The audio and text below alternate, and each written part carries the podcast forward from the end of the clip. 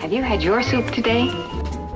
And The cold, crisp taste of Coke is so satisfying, it keeps me from eating something else that might really add those pounds. Pound, pound.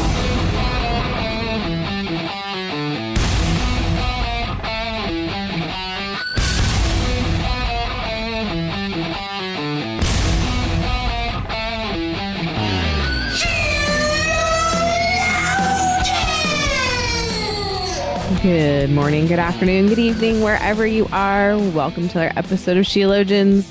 We are here today to put the her in learning. My name is Summer Jaeger. I'm here with my beautiful co-host Joy, and we're doing it. It's January. If you're new here, this is the time of year.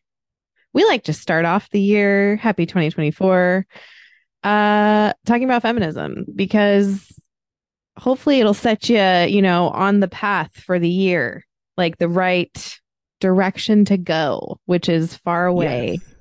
Right. far away from feminism, Towards life towards yes, towards and life happiness. and happiness.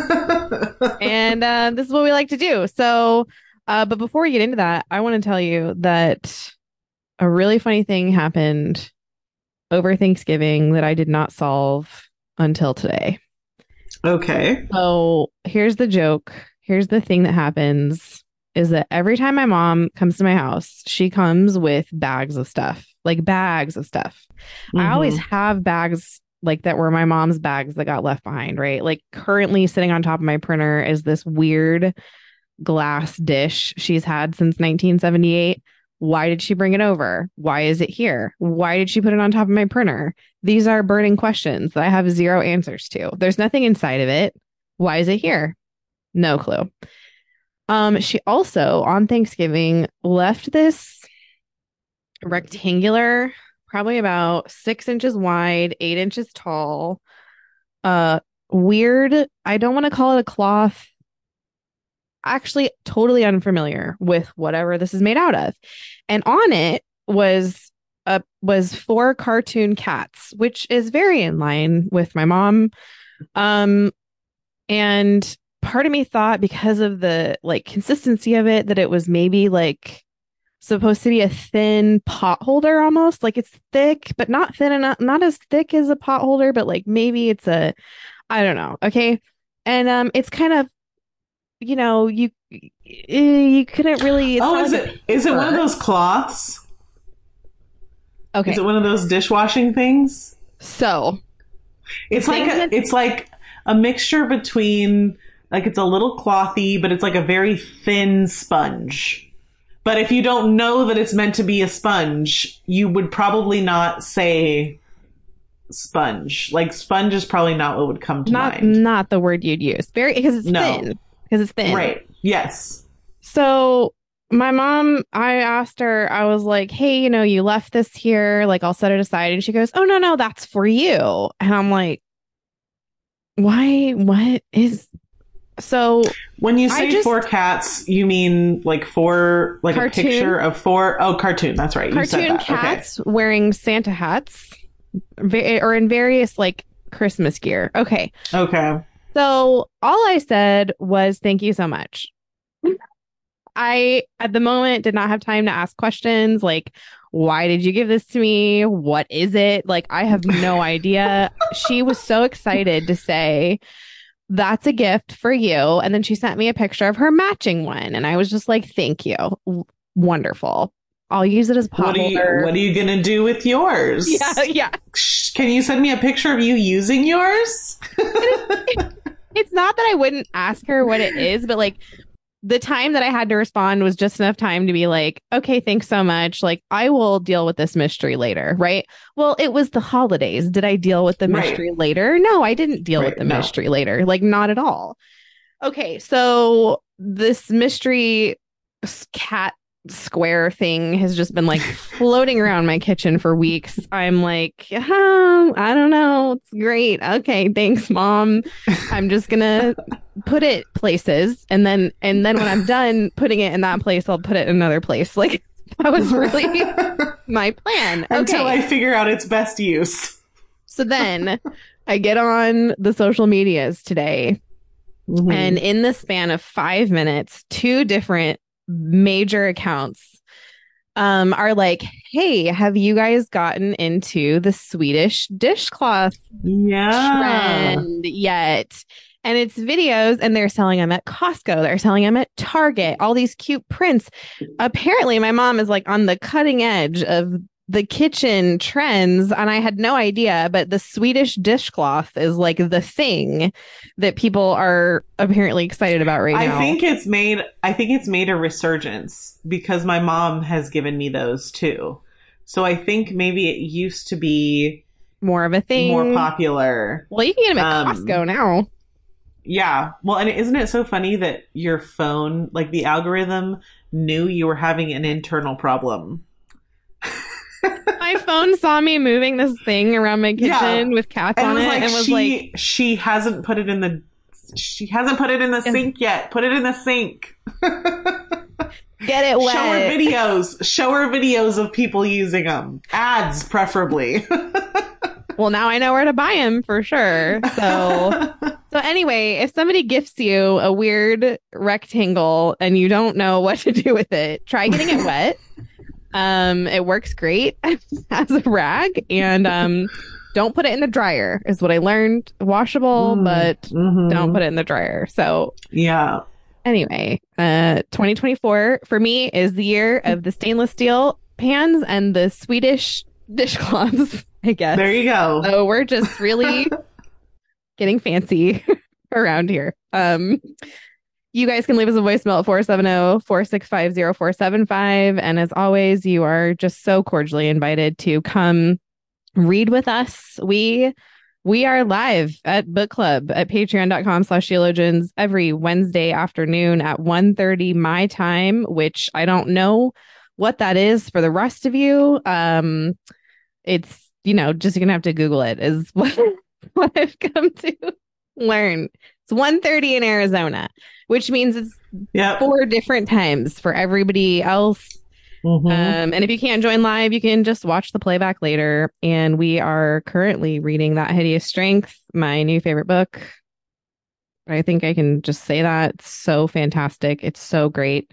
This is your year to read the Space Trilogy. We can help you do it. And um yeah, I just became it. like hyper aware of you know how last week we got fireworks randomly. Yeah. I'm like, what are we? Can we say it again? Are we going to trigger the fireworks again? Is it going to be you this time? Exciting. Epiphany. New year, New, year. Happy New Year. just like yell exciting things and see. I don't. Why did that happen? What a mystery. I don't know. I, could probably look it up. Well, We'll probably something will probably come up in the algorithm, yeah. and we'll be like, "Have Like, you ever silly. seen fireworks in your Zoom call?" We have. Here's why. Um, Yep. So this is our this is um this is the thing. If you're new here, oh my goodness, how many have we done? We did our first series, then we did our second series, then we did Was it the character studies after that? I feel like we're missing one. Are we missing one? Character studies. Yeah, character Is this studies. our fourth feminism series? Yeah, I believe so. Unless Oh. we're forgetting one, which Sounds like something we would do. I mean, Very in line. know. You can let us know if that happened. If something you else s- happened and we're forgetting. if you've been studying our character, it is in our character for us to have Right. completely forgotten an entire Yeah. series. Mm-hmm. Um, But the the character studies was like that was like eight weeks. So I think more than eight weeks potentially. So that one kind of counts as two. Historically, it's been like for the first two, it was a wave per week. yeah, we did and for a time. so that was a long. the character studies were that was like you know that kind of counted for two years okay, fair enough. Okay, this is our seventeenth series, as we decided, um, because we make up the rules. yeah Um, and we are going to be taking the next four weeks to look at ways that feminism has essentially impacted major, major um, institutions and the ways that um, you cannot look at these institutions without, well, you can't look at these institutions well or understand what's going on in them well uh, without understanding the ways that they've been massively impacted by feminism. And what's fun for me thinking through these is just um, getting to really kind of reevaluate my own presuppositions about how each of these institutions should function and what their role should be. Mm, there's mm-hmm. there's definitely a piece for me here. Today we're going to talk about um, education and how uh, feminism has impacted all of big ed. And um, I guess just even taking a step back and thinking through like why the government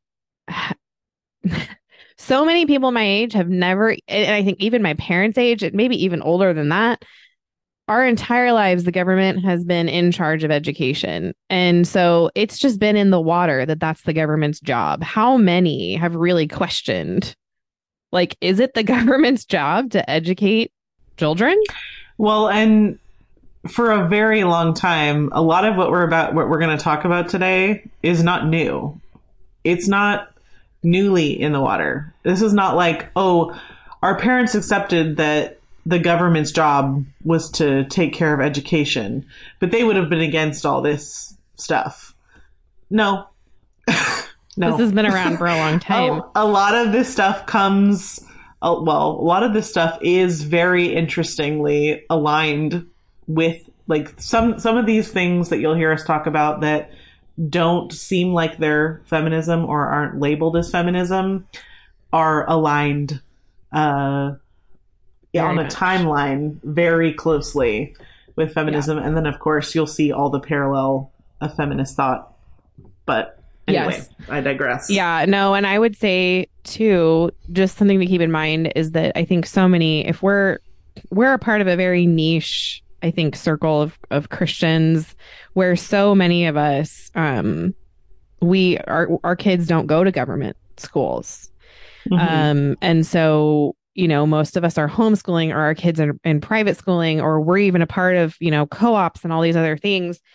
And uh, I think it's important if you are kind of like us in that, that you are maybe your community is like totally secluded um, from what's going on in government education. Um, I think just being aware that this is what's going on for most people in the nation is is important and hopefully helpful and will hopefully even help double you down even more on pursuing alternative education um yeah. or well, or finding ways to keep in to keep in sorry to keep in mind that like the humanities tend to be infected with a lot of this stuff so we i i'm just going to say that just because you aren't a part of a government school does not mean that you there isn't some influence that could range from slightly to intense. Yeah. There is influence like pretty much this has touched all the humanities. So anytime you're in those realms, you're probably touching this mm. in some way. Anyway. I interrupted yeah, no, you. No, go ahead. Bring no, no, that's fine. Go ahead.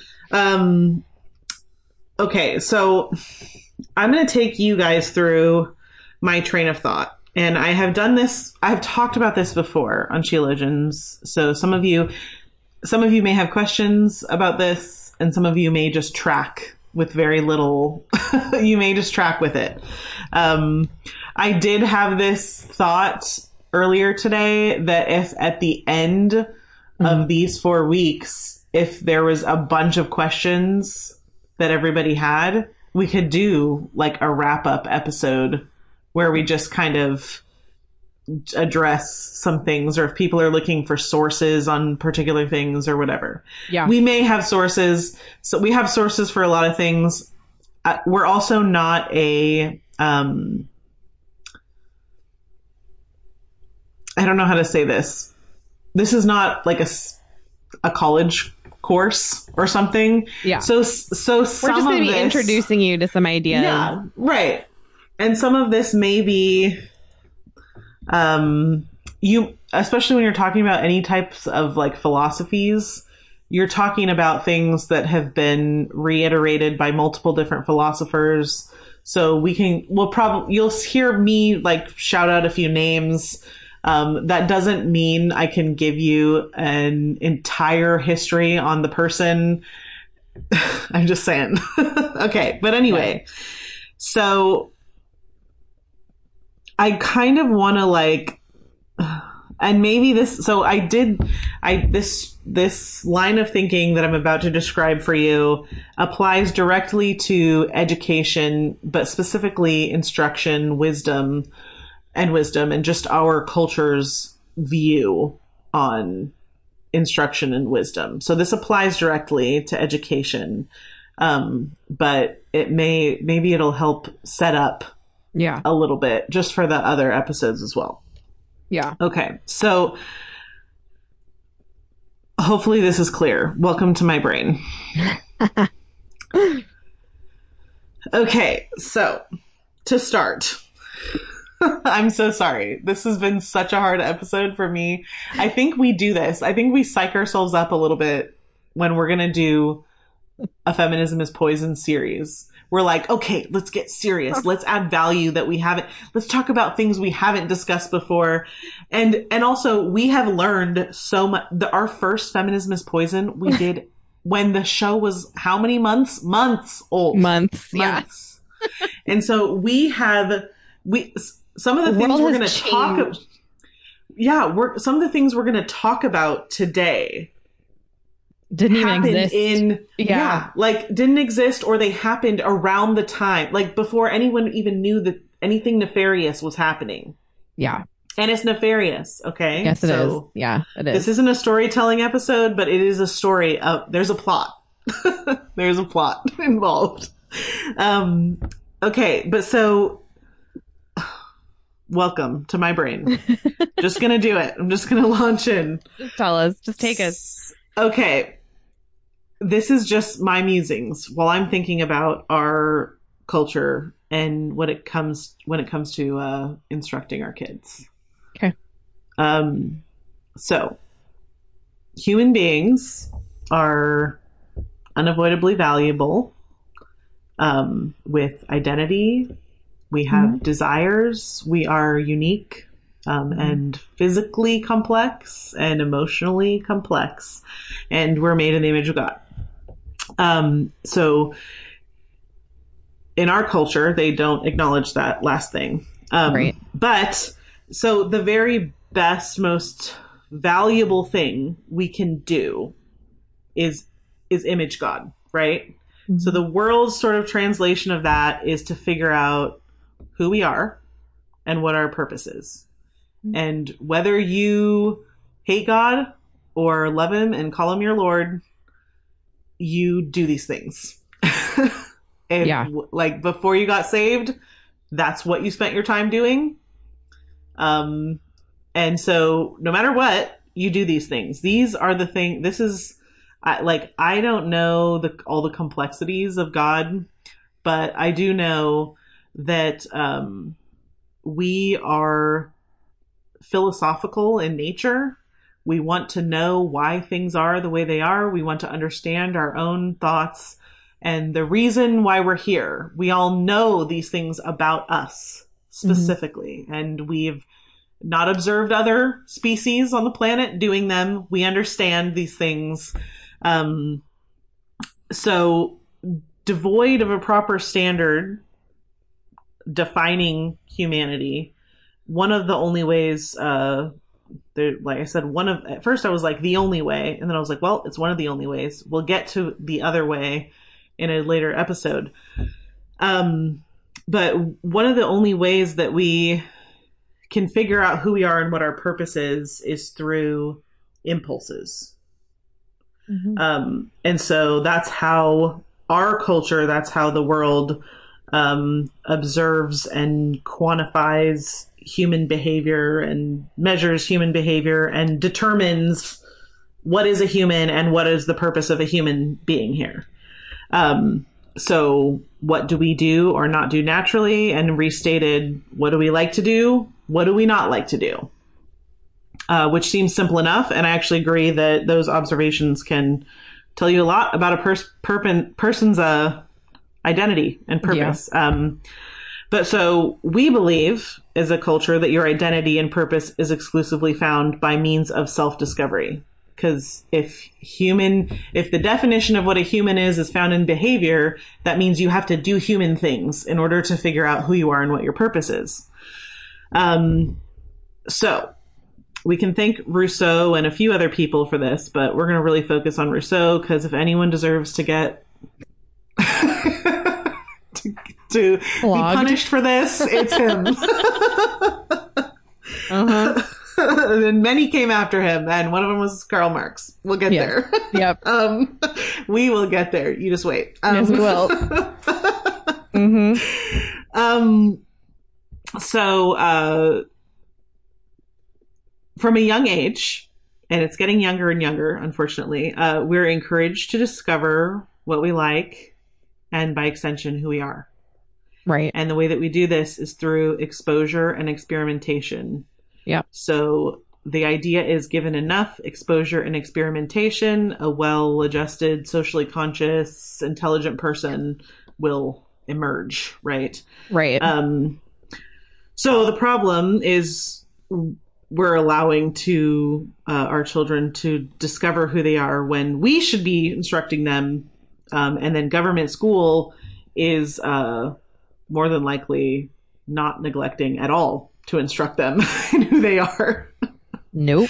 Um, so that, I mean, that's what education is, right? It's instruction. It's here is this thing you need to know. Here's uh, what it means. Determines, right. And who determines what, what is important for the children to know? Um, the government. That's who. Anyway. Mm-hmm. Um, so yeah, an education is an education is instructions of knowledge. What knowledge is, what's important, how to know it, all that kind of thing. So basically we throw our children at this big vat of life, offer them information about human observation and behavior by sending them to school, um, and then probably like social norms as well. Um, and then you give them a little bit of advice, and there you go. You have human adult, except for um, there's one other thing, which is the coming of age event in in our culture, which is college. That's um, right. And basically, that's where you do everything you've been doing your whole life, but without your parents, um, without the accountability and protection of uh, the authorities that you once had. Uh, so you're fully free for the first time um, thank you, classic libertarianism.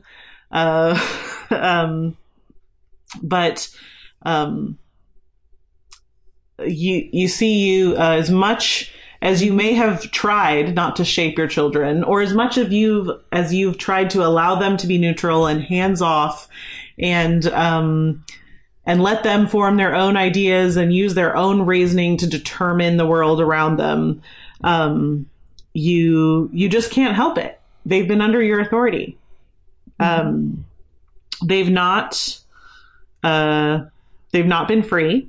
You've shaped your children with your perspectives and your desires, your principles, and then um, your children your children are under your advisement, your judgment, your authority. Four letter word, not a four letter word, but in our culture it is. um, Correct uh, when they live with you. So they're not really free. And before anyone can come become an adult, they need to be free to do those things. Uh, free from the beliefs, superstitions, and the desires of their parentals, aka the patriarchy. Mm-hmm. Um, and your kids need to be exposed and experiment without fear of accountability or judgment. Um, after all, the most human expression is doing what you like or not doing what you don't like without telling without anyone telling you that you cannot do it. Right. Um, that would be like someone telling you you aren't a human. Mm-hmm. So, this is feminism realized. This is our cultural approach to wisdom and instruction, Mm-hmm. which the fool hates. um, and uh, so I just, I felt like I couldn't get around. There's so much good information in this episode that's really going to be a little bit easier to put your finger on in terms we'll have, and um, it's not, it'll be much more clear than just my ramblings. So we can go, we can get into that part, but I just felt like it was important for us to understand where we're at, which is Yeah. that we have created so so the university is a feminist infection point because we have created the soil for it to be Yeah. we have um we like i said college is the coming of age and even now even you know it's gotten worse you don't even have to attend college but basically the idea is you turn 18 you graduate high school and then you go find out who you really are by Right. drinking and drugs having promiscuous sex uh, experimenting sexually, traveling and doing drugs and alcohol and experimenting sexually. Um, Yeah. In Fiji or wherever, Whatever. Yeah. that's Wherever gonna your make parents you a can afford to send you. more fully orbed person. Um, and so this is where we're at. I, but I just, I really want you guys to know that everything that we're about to talk about can only be predated by a horrible, uh, void epistemology that that knows nothing. Yeah. We don't. We have sent. Um, it's an infection point because we have sent our kids uninstructed. Mm-hmm. We have been told it. They will do it themselves if you give them the nourishment and the time to produce their own humanity. They will do it. Yeah. and that is infected so much Yes. but that is not how it works that's not No. that's not that's not biblical no. we're told to instruct our children and we're told that the fool despises wisdom and instruction and immature instruction like i don't like i'm okay with my surgeon teaching himself a thing or two after he has been fully instructed how to do a surgery you know you don't it doesn't count if you it doesn't count as instruction and realization if the person going out there is not uh, equipped and prepared and we're meant to be under the authority of our parents we're meant to be under their advisement and we should love well first of all the fear of the lord is the beginning of knowledge um, but we should love Education's not neutral. no Not it's not neutral at all. And I do think No. uh, kind of what you're touching on, Nancy Pearcey makes this excellent case in Total Truth um about how when we turn away from God, ultimately what happens is the state becomes God because there has to be God. There has to be a God in a system. And so when you turn away from the one true God, um, the state is more than happy to step in. And and there so there will be an ultimate authority in your life and in your children's life. And there will be an education. And if we will not be educated through a proper authority, um, and I would say primarily through the family, then the state is going to step in and do it. And they will have ultimate authority then to teach children what is good and right. And so I think a lot of people used to believe, and I don't think you can make this case anymore, that ultimately when parents were sending their children to the government to be educated, it was still there was this idea that the the state is going to be neutral because parents have authority over their children. So education is going to be neutral, but that's based on such a lie. It's not possible for education to be neutral. Um that essentially you're either going to have God as your ultimate authority, as your ultimate educator, um, or you're going to have the world, the flesh, the devil. And what we Mhm. have now is the world, the flesh, the devil. There's no way that you can look at government education and say it's neutral. And it doesn't even claim to be neutral anymore. I think we, I think, I think maybe when I was a kid, When I was a kid, I Yeah. think it still claimed to be neutral. Yep. If you really start to read what they're saying now, they don't even Yep. bother to claim to be Mhm. neutral. Um, Well, and I think they even used to they used to like do this little fake hand holding with parents where it made it made parents feel like well and at some point I do know that the parents were more of an authority in the school. And so the parents were like this is my arm of education. The school works for me and my family because I pay the tax dollars to fund it all. But that's not that's not how it works and they're not even they're not even secretive about that now now like so i didn't even totally get into it in my my ramblings but now it is it's gone much further which is that you should not teach your kids anything any kind of imposition of your beliefs your ideas how things should be is an affront to the identity of your child, mm-hmm. right? So we know this. We we go, oh yeah, well, is this about like the trans kid thing? This is about everything. Yeah, well, trans is a worldview, but y'all aren't ready for that discussion yet. this is Can we talk everything. about This is- SEL? Can we talk about yes, yes, yes, yes. We got to talk about SEL. we got to talk about SEL. Um, I think uh, as of 2018, SEL was um, a program that was in over 53% of uh, schools. And you guys probably didn't even know back in 2018 what SEL is. Um, Well, yeah, because by the time we, by the time anyone, so first there was intersectionality, and then which led to CRT, and everyone was like, CRT is not real. Nobody's doing that. And then they were like, okay, it is real, and we're doing it, but we're gonna stop talking about that, and we're gonna do DEI, which we'll get to. And then it was like, well. And then it was like, uh, well, and then there's another acronym too that we'll get into. Yes. Totally. so It's, SEL annoying. is it's so many acronyms in this episode. I apologize. they're all working together. They're all the same thing too. By the way, they're all Marxism. yes, Um, yes. So SEL is social emotional learning, and um, I have taken the time to look at the 600 something page handbook of social and emotional learning research and practice, which is like which is their Bible. Um, and if you read or start looking through it, it's not going to look scary. It's very well done. It has like nice cartoons and drawings, and you're gonna you're gonna you know you're gonna read the material and and if you are not familiar with the buzzwords um, that alert you to things like this is just Marxism, you're going to miss it. But, you know, you're going to read things like, um, you know, we want kids to be mindful and empathetic, and we want them to have skills and we want them to be competent. And this is where you need to start asking yourself, like, okay, mindful of what? Empathetic towards what? Competent in what? What kind of skills? And if you read between the lines, you're going to read and you're going to come across words like privileges and inclusivity and reproductive rights and institutional mechanisms of equity and large scale social inequities.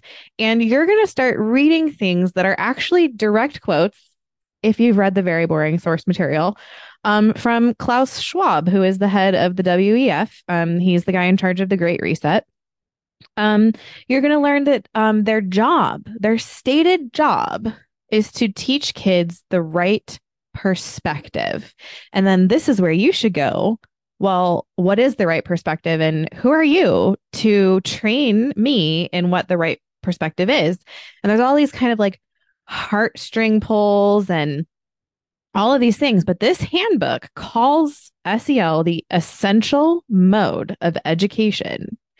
And not only is it the essential mode of education for children, but this essential mode of education also needs to go beyond the student, outside of the school, into the community. The parents need to be centered around it. The community needs to be centered around the teachings in the SEL.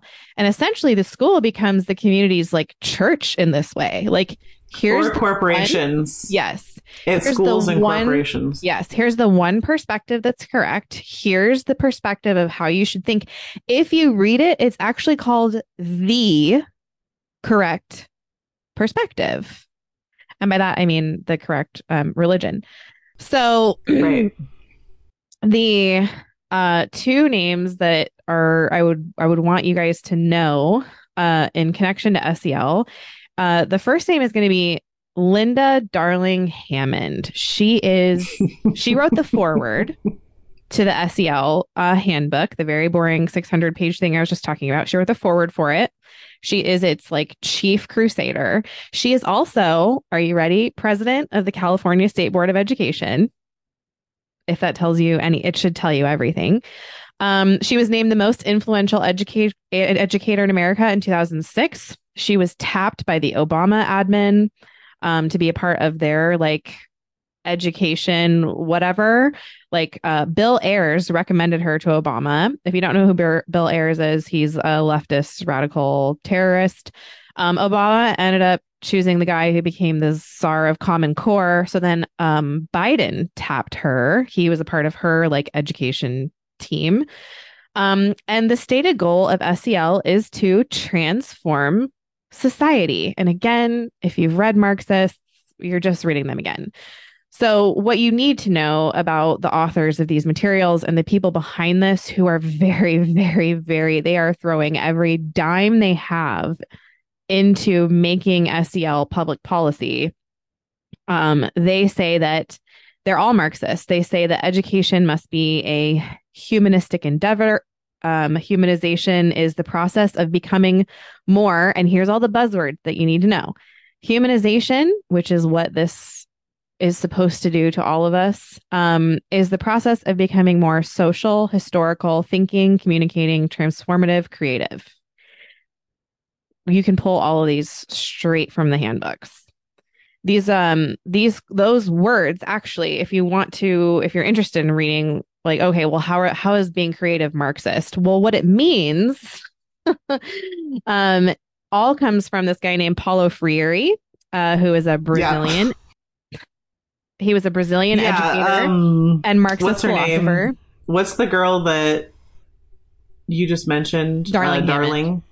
Darling Hammond. Um, yeah, I'm pretty sure she wrote a book that someone. It was like so similar to one of uh, Paulo Freire's uh, books that it was like near plagiarism. Yes.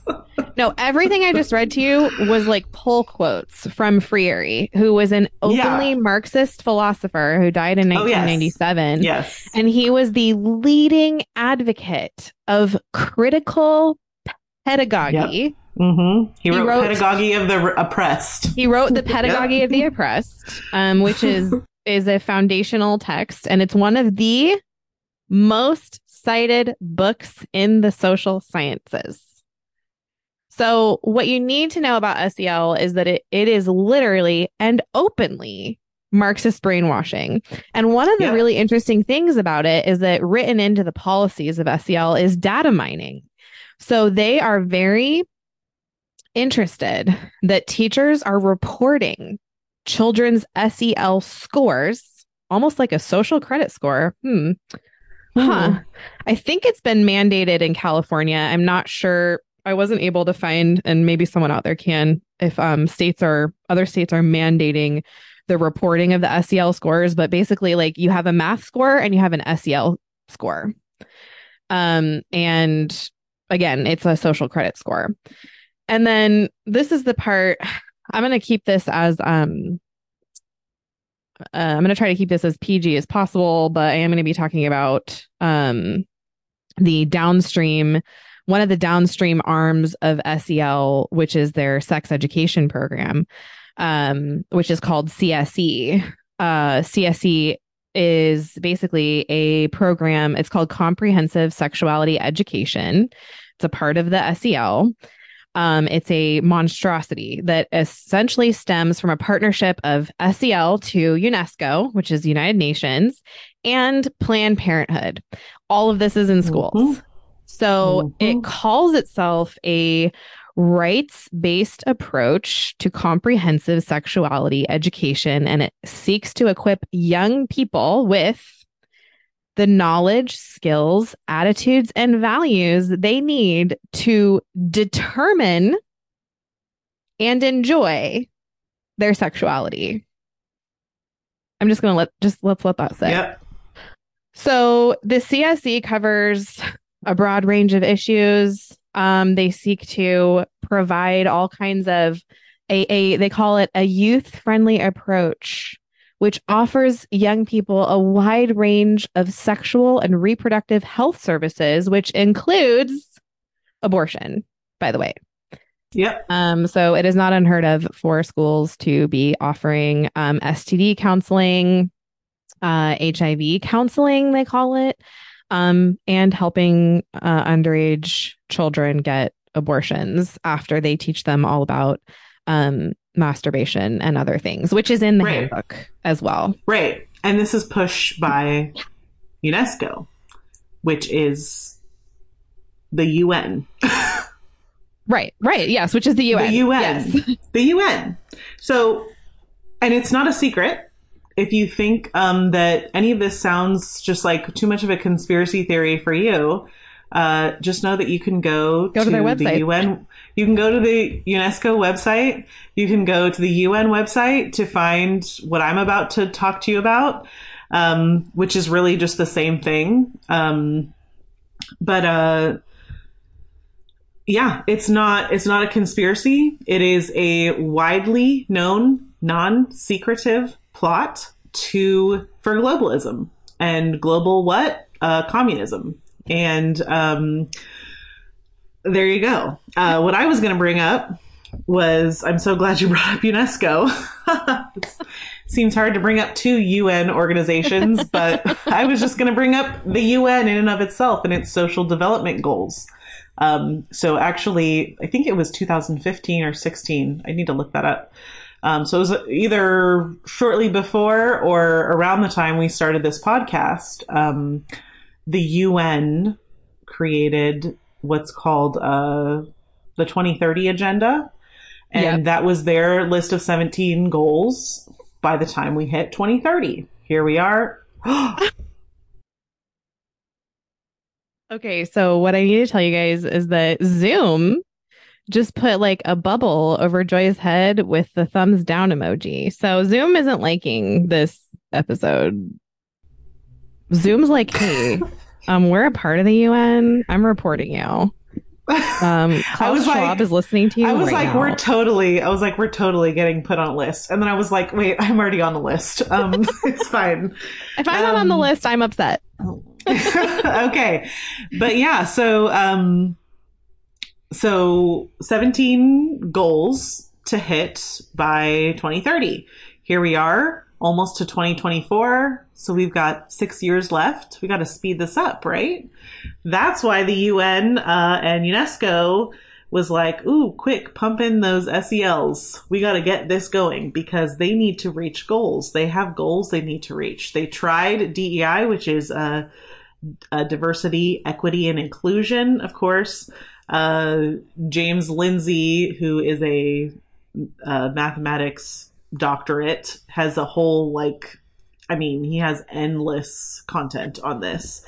Um, but he would say that equity is the goal of DEI and then diversity and inclusion are the t- like the supporting characters. But equity, of course, we can, um, from the guy that created DEI, he, uh, I think his direct definition of equity is like adjusting shares to make people equal. so just blatantly Marxist. Um, but yeah, so anyway, um, I think DEI was the first attempt, and then SEL came in and kind of uh, kicked kicked it uh, more recently.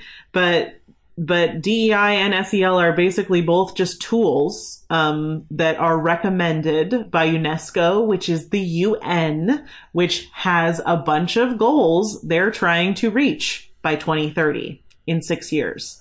And those goals, you can go, you can look up the 2030 agenda, um, and you can read through it. And like you said, if you don't know what you're reading and you don't, uh, you might look over it, but you will see things that will pique your curiosity, like reproductive rights. Uh, and you will see things like ending world poverty. Mm. Now, that sounds like a good thing, but how, sh- however, will we do that? however, will we do it?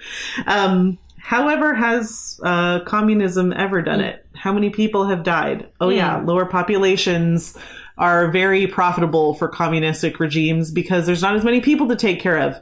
Um, isn't that interesting? But yeah, so um, a part of the sustainable development goals are people feeling um, safe socially. You will see all these bud- buzzwords in there. It's impossible to read um, the 2030 agenda without seeing what they're attempting to do. It is written with uh, comments on reproductive rights, feeling socially safe, uh, And all of this, by the way, is the quote unquote right perspective that must Yes. be taught in schools. You have to have Right. a right perspective on reproduction, which means abortion on demand. You have to have the right perspective on gender and sexuality, which means you get to determine what it is. You have to have the right perspective on who to vote for and what policies actually, what policies are right. That's all the stuff that they are, they're like, oh, well, we have to, again, if you read the handbook, part of their transforming society is a bottom up and top down approach. So, bottom up Mhm. meaning we teach the three and five year olds Yeah. What the right perspective is to have on transgenderism and abortion and all these things. And also, we make sure that the educators also have the quote unquote right perspective to give Right. that to the children. Yeah, yes. Unfortunately, so SEL, the reason I say I think of SEL as a new wave because DEI was very much for corporations and higher education institutions. Um, and well, so first of all, if you can get the instructors of a culture, you can get everybody, right? So who did they harness the power of in, initially? The professor Mm-hmm. uh, that that beacon in the coming of age event in our culture. Who are you going? You're you're alone for the first time, figuring out who you are, and you have this person that knows everything. Um, so yeah, I do think so. Basically, um, SEL, social emotional learning, unfortunately, is the post uh, higher academic corporate iteration, uh, which is meant Mm-hmm. to go to younger children. Yeah. Um, so and what's we're not at this particularly point- like nefarious about it is that yeah some of it is like well we're just teaching kids how to like control their anger and if you listen to some of the sel lessons for younger kids like yeah sure oh they're just talking about like hey if you get mad don't punch people okay Right. sure so some of that is part of it but this is all happening in lieu of what in lieu of parents teaching mm-hmm. children to how to be a person. They're Right. like, oh, well, the state needs to do that. The state needs to teach you how to be a person. So part of teaching you how to be a person is how not to punch somebody when you're mad. And part of teaching you how to be a person is what do you do with all of your sexual urges. And so Mhm. that is why this is particularly nefarious. And again, if you read the documentation, so much of it is going to make you go like, oh, well, what's the big deal? Well, it is a big deal because it doesn't look like a big deal if you're not paying Yeah. attention. Yes, it's meant to look that way so that they don't have to be private about it, so that they can put it on the UN website, which was one. I think there are so many people because the UN was re- was created as a result of world wars, and so people think of the UN as this peace bringing organization, and it's not. It's a globalist Marxist organization. And that's just what it is. Like, and they're coming for you. They there's a so UNESCO particularly uh they they promote SEL because they are the education portion of the UN. That means they the UN is setting the standard for what educators should teach. And DEI was the same thing. That, like I said, that was more in higher education and in the corporate setting. Um, but they're telling you this is the way. Oh, are you looking for what you need to teach the people uh, and what your instruction needs to look like? here it is. This is what you need to teach them. Um, and so there, um, there's, you could say, I suppose, like, well, nobody has, nobody's being forced to until 2030. And a lot of people are, they, they have ways of forcing you. Like, Yeah, it's part of if the you curriculum. don't, like, I mean, even like if you want to talk about a corporation, it's like, oh, well, if you don't meet the DEI standards, then your company doesn't uh, receive some of the benefits and privileges that this other company does that does abide by the DEI standards. So Mhm. you have fascism creeping in here. Can we get socialism, communism, and fascism all in one hat? Wow, look at Let's it's do the it. UN. Let's do it. but yeah, so I mean, SEL is just this like it, it's not even. There's something about. There's something about um, all this nonsense being handed to a bunch of adults, which in our culture, 18 is when you become an adult, but we don't create 18 year old adults largely. Uh, in the past, there have been things like 14 year old adults, and I believe that they were adults. um, but we don't create, generally, we don't create 14 year old adults or 18 year old adults, even though we call them that. Um, Right. but SEL is specifically meant to be for younger kids. It is communist brainwashing for kids. Yes. That's what it is. And it's all on the back, built on the back of the same things that feminism is, Oh, which yeah. is uh, diversity, equity, inclusion, um, all of those things. It's all about um, adjusting the shares so that everyone is equal. Now, what does that look like practically? Usually famine. Yeah. Um, usually. so, Yeah. so, uh, so, usually know, a lot of there is- 14 year olds unsure of whether or not they're a boy or a girl. Right. Yeah. And then um nobody having children, nobody uh uh building anything for the future. Um so yeah, I don't know if you had any other any other I do. things. I really Okay. quickly, I really quickly want to. I have like one last thing, but This is for You fun. This is this is just this, this. I'm throwing this in for fun because I I heard about it today, and here's why I want to make a case that feminism, um, I think feminism number one has actually been a tool of the of the evil patriarchy to tear down Yes. the world. That's a Mhm. conversation for maybe another day. But um today I found are you saying women women were deceived by the enemy? crazy. It's wild. It's wild.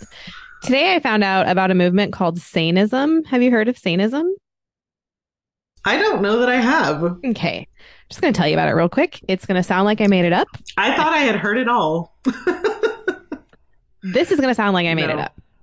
Um, Saneism is um, becoming very popular in Canada. And obviously, Canada has lost its ever loving mind and they are way crazier than we are. But, you know, what is mainstream in Canada 10 years ago will become what's Mhm. mainstream here eventually. So I guess just keep that in mind. Saneism is the unjust preference for the sane over the insane. And there is a movement in Canada, and this is a, a peer reviewed paper uh, that is pro cultivating space for madness and mad educators in early childhood education and care.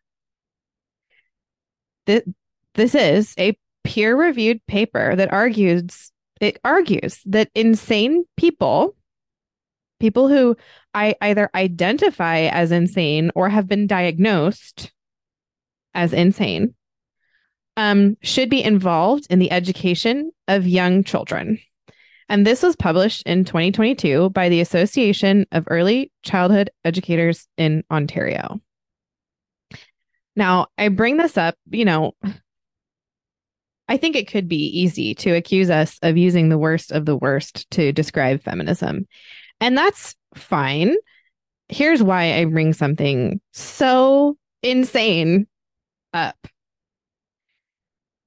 When you have absolutely unchecked feminine sensibilities, which includes things like empathy and mindfulness, right? These sensibilities of feelings and leading with feelings and social emotional learning and wanting everyone to feel included and wanting everyone to feel a certain way when you lead with with a feelings based approach the decay really does get to a place where there are peer reviewed papers on why we should have mentally ill people intentionally involved in the early education of young children. And and like I said, this is peer reviewed. So this isn't like some some fringe weird arm of of these educators in this first world country are just like blathering on about. I mean, they're making a serious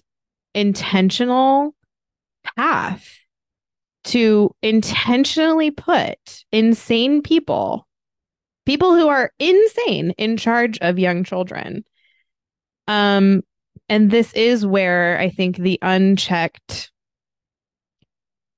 uh, unguarded, unguided sensibilities lead to, and it's utter foolishness. And so I think that this is this would be an example of weaponized empathy, which is a real thing and it's a real it's a real thing that women do. They weaponize empathy to make you sound like you are the bad guy if you don't want someone who's mentally ill in charge of children. And so I think my this is this is why all this this is my last thought too. Like I talked about earlier, when the family has broken down, the state has to step in. And and that is something that that massively was the the original platform of feminism. A massive, massive platform of feminism was like, hey, the men are doing us dirty. We need someone to come rescue us. And if it's not going to be the men, then we want the government to come do it. And what have you seen happen to our nation and to nations like Canada since the government has stepped into a role that God did not give them, essentially being the head of the family in many ways, and especially in education. The government absolutely believes it is the head of the family in terms of education. And a lot of these left leaning people, they openly say things like children don't belong to their parents, they belong to all of us. Um, and uh, I don't know that many of us know how bad it is in the government schools. I was actually talking to someone who is a teacher in a government school and she loves her students dearly. And the way that she described her classroom to me was it's child abuse. She she called it that. I mean, straight up said it is child abuse. Um, and so it is bad uh, feminism is largely to blame. Uh, and I would say feminism is really just an arm of Marxism and um, it hasn't gone away. And I think my encouragement to Christians would be to actively look for ways that you can be reclaiming your family, and education is one of them. So, question all the time. What what am i responsible for? What is the government actually responsible for? And i think it's just been a given in our like historical memory that government education is a part of life and that it's actually their job. Um but it's not. And the reason that you've seen it break down to the point that it's broken down to is that um, an improper authority, taking authority over an area that's not theirs to take, is always going to fail it's always going to fail. It is our job as parents, primarily, to be the educators of our children. And I know there's probably someone out there that wants to make the case that once upon a time the government did a good job back when the parents were the parents. And I'm not really interested in getting into that. It's your job to educate your children. It is not the government's job. And you need to know that the children that are being educated by the government are being actively and intentionally brainwashed and it might sound and look really good um the packaging might but that's just because you haven't seen the red flags yet if you think that and you mean, of course, literal red flags. Literally. Like, co- like communist flags. Very red. Hammer and sickle red flags. Yeah. yeah. um, yeah, I was, uh, I was listening to, in preparation for this episode, I was listening to, um, someone that was basically people, like people who wield DEI or SEL. Um, we should start calling them like commissars. Legit. Which, yeah. Oh, 100. Um, I'm on board. but yeah, so the last, well, okay, so first of all, if you think we just like nitpick feminism, Okay. wake up. Wake yeah. up. Yeah. Wake up. Um, I'm going to remind you like this episode's all about wisdom and instruction, education, the education of our culture. Um, and I'm just going to remind you of a little story uh, where someone was told, You won't die. You'll actually know what God knows. He said, I know he said you would, but you'll actually know everything. Like, here's the real key to wisdom and instruction um, disobey God. Mhm.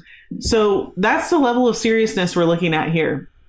Mhm. Um, and yeah, you want to call it feminism, you want to call it Marxism, um, the enemy. How about that? Mm-hmm. Wicked, evil. Mhm. um, it's not accidental. It is highly strategic. Mhm. Um, the Communist Party is highly strategic. The enemy, I mean, they're not going to win. The enemy doesn't win this story, but Right. He's highly strategic and deceptive. Um, and so if you like just wake up, undeceive yourself is what I'm trying to say. But my final, my final, um, my final thought was this. Communism, so communism as it relates to feminism. So communism is the opposite of femininity. Okay. So, communism leads to famine, uh, destruction. Um, now, here's the thing. Here's where it's so insidious. Is it has this um, emotional component, right? Which is that we want to end poverty. We want people who can't eat food to eat food, and we want people who don't have money. That that is pulling on this highly emotional, highly maternal caregiving string that exists in women. But here's the trick. Women are not equalizers. I don't know how to put it in any other maybe as I develop this thought, it'll get better. But we're not equalizers. We calibrate, we deal with, we pay attention, we're thoughtful, um, we create life and nurture life and produce life. We do, communism is the opposite of femininity. And it has tricked you, it has tricked feminists into thinking that it is an expression. All of its ideologies and everything that comes from it is an expression of femininity. And that just shows that we have fully warped our role. So you want to go back to the garden, even like I just did. We were made in a certain way. Mm-hmm. And right now, it is we are being tricked into thinking that this is how you care for the world. Mm-hmm. When we so you know all that the thing that the things you all listed when you listed off creativity, thinking, all those things. You listed off a long list of things that are just us imaging God. Mm-hmm. humans point blank. I'm not saying all of us are as smart or all of us are as beautiful. I'm not saying that. But humans do what they do naturally. There is nothing to find. There is nothing to find god made you human he made you male he made you female these are important distinctions that we make because you weren't just a human you were born a human male or a human female Yes. he already gave you your identity. He already gave you your purpose. From the first moment that it happened, he gave it to you. There is no search. Stop searching. Communists want you to search. They're tricking you. Stop. That's it. It's a trick. it's a trap. Okay. Um I don't even remember where we're taking this next week, but maybe we'll just let it be a surprise.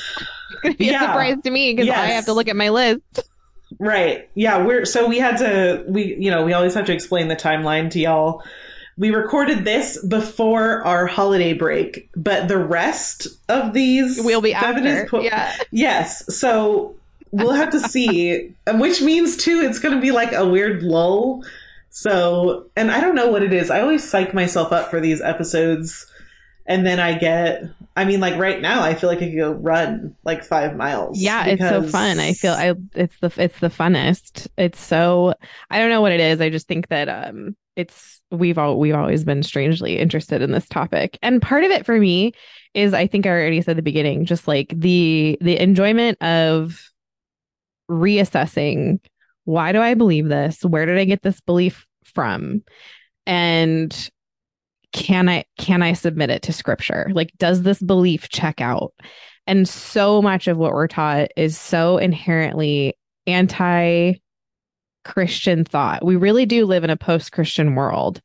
And there's so Yeah. many lies that are just a, a given. They're just granted that I feel like if we are not constantly checking and assessing and going, is this is this what is this Christian? Is this thought? Is this thing that I've never given a second glance to actually Christian? Is such um right. Is such a life a valuable thing to be doing. And uh as far as education goes, I think I, I don't know how you could possibly make the case that anything that a a fake neutral government education that itself states that it is not neutral. I don't know how a, a Christian should not be subject to it, and uh, I don't think you can make the case anymore. I think maybe there. I, I I'll grant maybe there was a time. Maybe there was a time in our nation's history. That's the plot. That's the plot. There is a time, look, like for anyone that's getting their feelings hurt, there is a time when you're falling for the lie that it's like, oh, I under- I understand why you fell for the lie because it was so believable at that point. That doesn't ever mean it was true. we need to like move beyond that that like, oh, well, you know, I really that goes back to that episode we did on sin plus my best intentions equals not, Not sin. sin. Like like just because you were falling for a convincing lie doesn't mean it was ever true. And that means you have to say, I confess of believing that lie. Like Right. get move on. Like let's Right. let's get past and that's ultimately that's ultimately the point where we are at. At some point in this story, I mean, what we know because of all the feminist thought and because of con- communism and Marxist thought, we know that deconstruction is the end game of all this. But before deconstruction, at some point, comes activism. And that is that is what you're seeing in higher education right now is activating students who know nothing. You're telling them exactly what to believe, and The then you're pushing their yep you're you're pushing their start button and sending them out into the world. It's not an education anymore. It is an activism. But here's the thing: is that activism is important by definition. I'm not talking about communist activism. I'm saying that living, so first of all, we can get one step ahead by knowing what we believe and why we believe it, right? Because we're not just going to a re education brainwashing camp and paying $80,000 and coming out with our button pushed. Um, so we can know what we believe and why we believe it. But here is the thing about activism activism is actively living out your life according to your principles. And this is the spot in Christendom that we that we must. What did I just make up a word? I did. Anyway, We're gonna call it Christian. this is Christendom. oh my gosh, that's so embarrassing. Um. Anyway, it's ours. it's our new um, word. you know what I meant. You'll Yep. know what I meant. That's Yep. not. That's not a word, but um, it is now. um, It is um, now. That's a that's a that's the um Christian nationalist code word for this episode. Just kidding. Um. Um. Anyway. um, the point is is that you you need to to make a difference to fight this big bad in case you think we're just black pilled over here to fight the big bad boogeyman is not a big deal you're on the winning side the bad guy loses that's how this story goes Yeah. but what we need to do is be also actively living out our principles and beliefs. And that's how you combat it. I mean that's and you know what? I don't know exactly what that looks like. Right. there might there could be a time where like things get too far gone and there's periods where you gotta tighten it up and bring it back. But um but the only option is for us to also be activated in a different way to Yeah. live principled lives uh Yeah. to the glory of god Yeah. for all of christendom All of Christendom. all of Christendom for all of life. Okay.